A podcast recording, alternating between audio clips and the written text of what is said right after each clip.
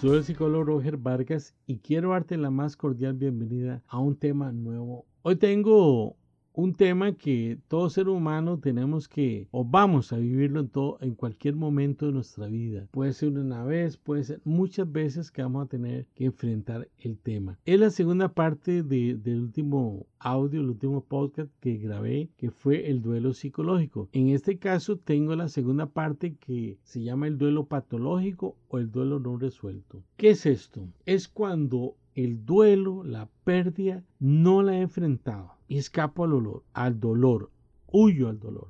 Dice Leo Tolstoy, solo las personas capaces de amar intensamente pueden sufrir un gran dolor. Pero esta misma necesidad de amar sirve para contrarrestar sus duelos y las cura. Qué interesante esta frase, porque me plantea que la causa también es el remedio. Amé a una persona tanto, tanto que ha desaparecido de mi vida, entonces me encierro y evito el dolor. La, la vez anterior, la primera parte del duelo psicológico, hablé algo que ya mencioné, que todos vamos a enfrentarlo. Cada quien va a reaccionar de una forma diferente. Algunos son tan dramáticos para expresar su dolor que parece que van a morir. Otros son casi sin, casi sin reacciones y mucha gente los confunde con ser personas muy fuertes. ¡Wow! ¡Qué bien lo está tomando! ¡Qué mujer más fuerte! ¡Qué varón más fuerte! No, no, sencillamente está reprimiendo su dolor y eso le va a ocasionar un problema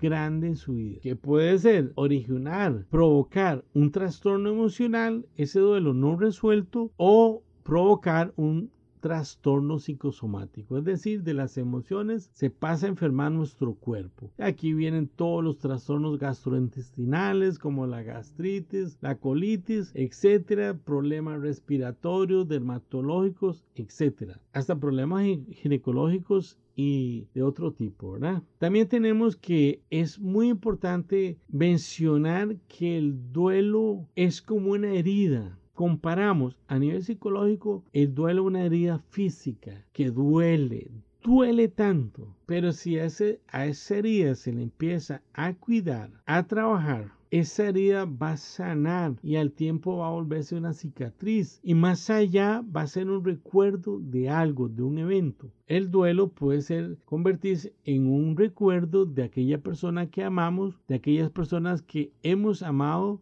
en nuestras vidas o de aquellas situaciones que hemos disfrutado y que hemos perdido, como por ejemplo un trabajo, una carrera que no terminamos en la universidad. Entonces, los seres humanos vamos a pasar por varias etapas cuando tenemos una pérdida. No las voy a desarrollar porque están en la primera etapa, usted puede buscarlo como el duelo psicológico por Roger Vargas, Porras. Negación, enfado, negociación, miedo o depresión y finalmente la aceptación. ¿Cuándo se convierte en duelo patológico o no elaborado? Cuando después de un tiempo esperado la persona sigue teniendo los mismos, las mismas conductas, los mismos indicadores, las mismas señales de que algo no está pasando, no está ocurriendo bien con su enfrentamiento a sanar el duelo. Esto es relevante, muy, muy importante. Este, la, gente cuando escucha esto que acabo de mencionar, que se convierte en duelo patológico cuando después de un tiempo esperado no se resuelve la pérdida, no se acepta la pérdida, van a inmediatamente decir, ah, pero a mí, a mí se me murió la mascota, ¿cuánto tiempo voy a esperar en sanar, en elaborar mi duelo? Se me murió mi abuela, ¿cuánto va a pasar? Reconozco que en Internet hay escalas, pero generalmente esas escalas y todos los lo que podemos esperar, los criterios de cuándo debe ser normal, tiene que ser proporcional o tener presente que tiene que ser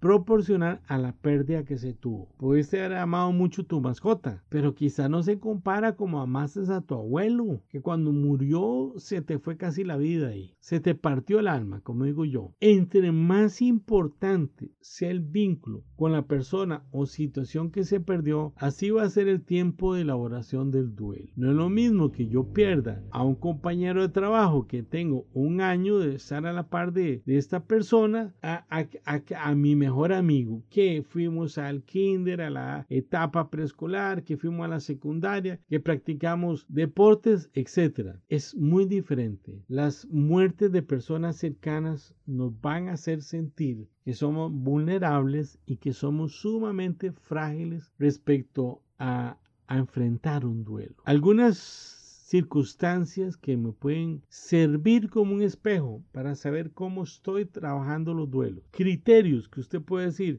¿lo estoy haciendo o no lo estoy haciendo? Número uno, aceptar la realidad de la pérdida. Suena fácil, pero qué difícil. Nos puede llevar semanas, meses y años pero habrá cierta situación en que tenemos que ya resolverlo y aceptarlo. Después de tanto llorar, podemos decir, ok, ya he aceptado la pérdida, aunque nunca voy a olvidar a esa persona y siempre va a ser significativo su amor y su recuerdo para mí. Debo adaptarme a una nueva realidad. Me perdí un trabajo, ahora voy a adaptarme a un nuevo trabajo. Perdí una carrera, quizás la reinicie o empiece una nueva. Algo muy importante que a mí me va a gritar como ese espejo es saber si al, haber perdido una relación, por ejemplo, eh, a nivel sentimental muy significativa, si me va a limitar a tener otras relaciones. Si empiezo a huir, a huir, a huir, pasan los meses, pasa un año, pasan dos años, tres años y andas escapando. Es que quizás no has resuelto, no has aceptado a cabalidad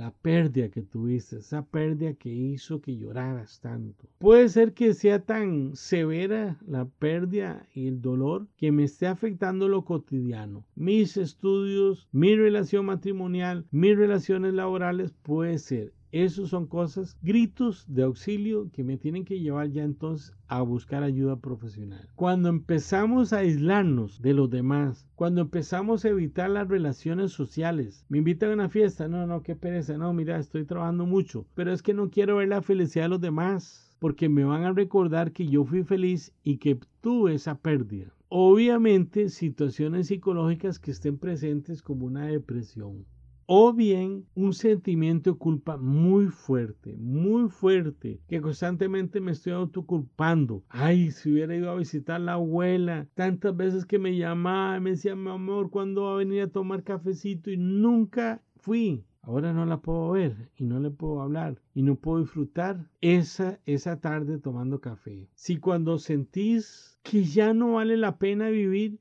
sin eso que perdiste, por ejemplo, una persona, una novia, una esposa, un novio, un esposo, etcétera. Cuando ojo a este, este criterio a mí me para los pelos, porque yo creo que son, es muy importante, es relevante, es como un eje central. Cuando deseas haber muerto junto con tu ser querido. Hace poco me, me contaron de, de un matrimonio que les dio COVID-19. Los dos se pusieron muy graves, ¿verdad? El esposo y la esposa se pusieron muy, muy graves. Ella tuvo que ser entubada, sedada, y él murió muy rápidamente, murió él. Cuando esa mujer salió de su coma inducido y empezó pocos días a recuperarse un poquito, preguntó por el esposo. ¡Qué dura noticia! Más toda su situación de salud, porque como, paciente COVID que tuvo que ser entubado, va a necesitar mucho tiempo de recuperación. Entonces, eh, posiblemente esa señora gritaba, ¿por qué no me morí con él? ¿verdad? O quizás vino ahí un tipo de ancla emocional a decir, bueno, pero tus hijos te ocupaban, tus nietos, etc. Otra, otra razón muy relevante, cuando nos tratan de obligar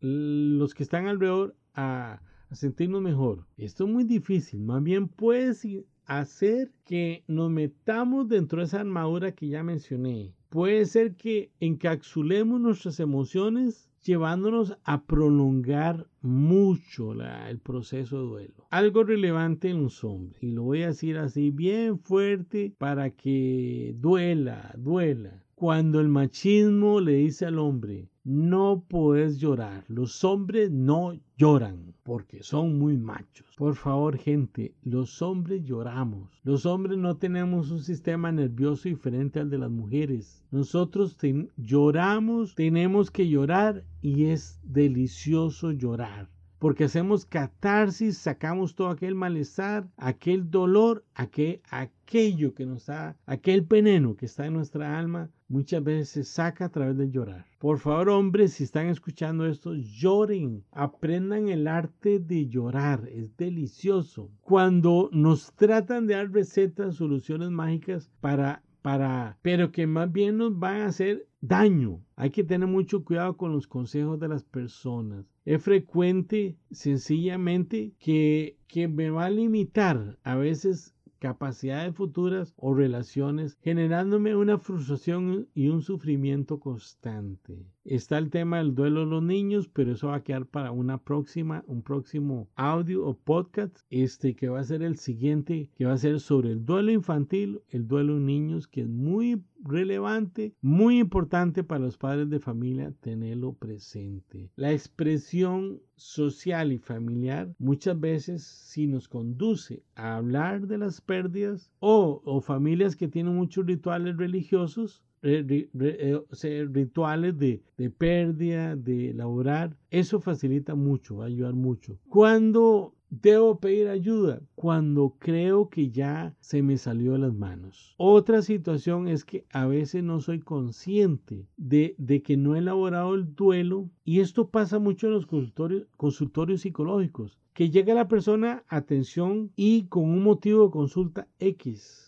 y el terapeuta o la terapeuta de pronto empieza a encontrarse con un duelo no elaborado o varios duelos no elaborados. Entonces, tenemos que entrar a sanar eso que está ahí adentro. Porque, por ejemplo, una persona que tiene una grave enfermedad de la piel, puede ser que sencillamente todo ese sufrimiento lo esté causando un autorrechazo, un tipo de autoenvenenamiento. Entonces, es muy importante sanar esas cosas inconclusas que están en nuestra vida para avanzar en la vida, para crecer en, la vida este, psicológica, en la vida sentimental, en la vida emocional. Si cree que la persona después de muchos años, ese dolor va aumentando de intensidad, busque ayuda, busque ayuda. Una vez llegó una señora, y creo que un podcast eh, anterior lo mencioné, por una situación que no recuerdo muy bien. Tenía 20 años de haberse divorciado. Cuando ella me empezó a hablar del divorcio, miré que estaba su niño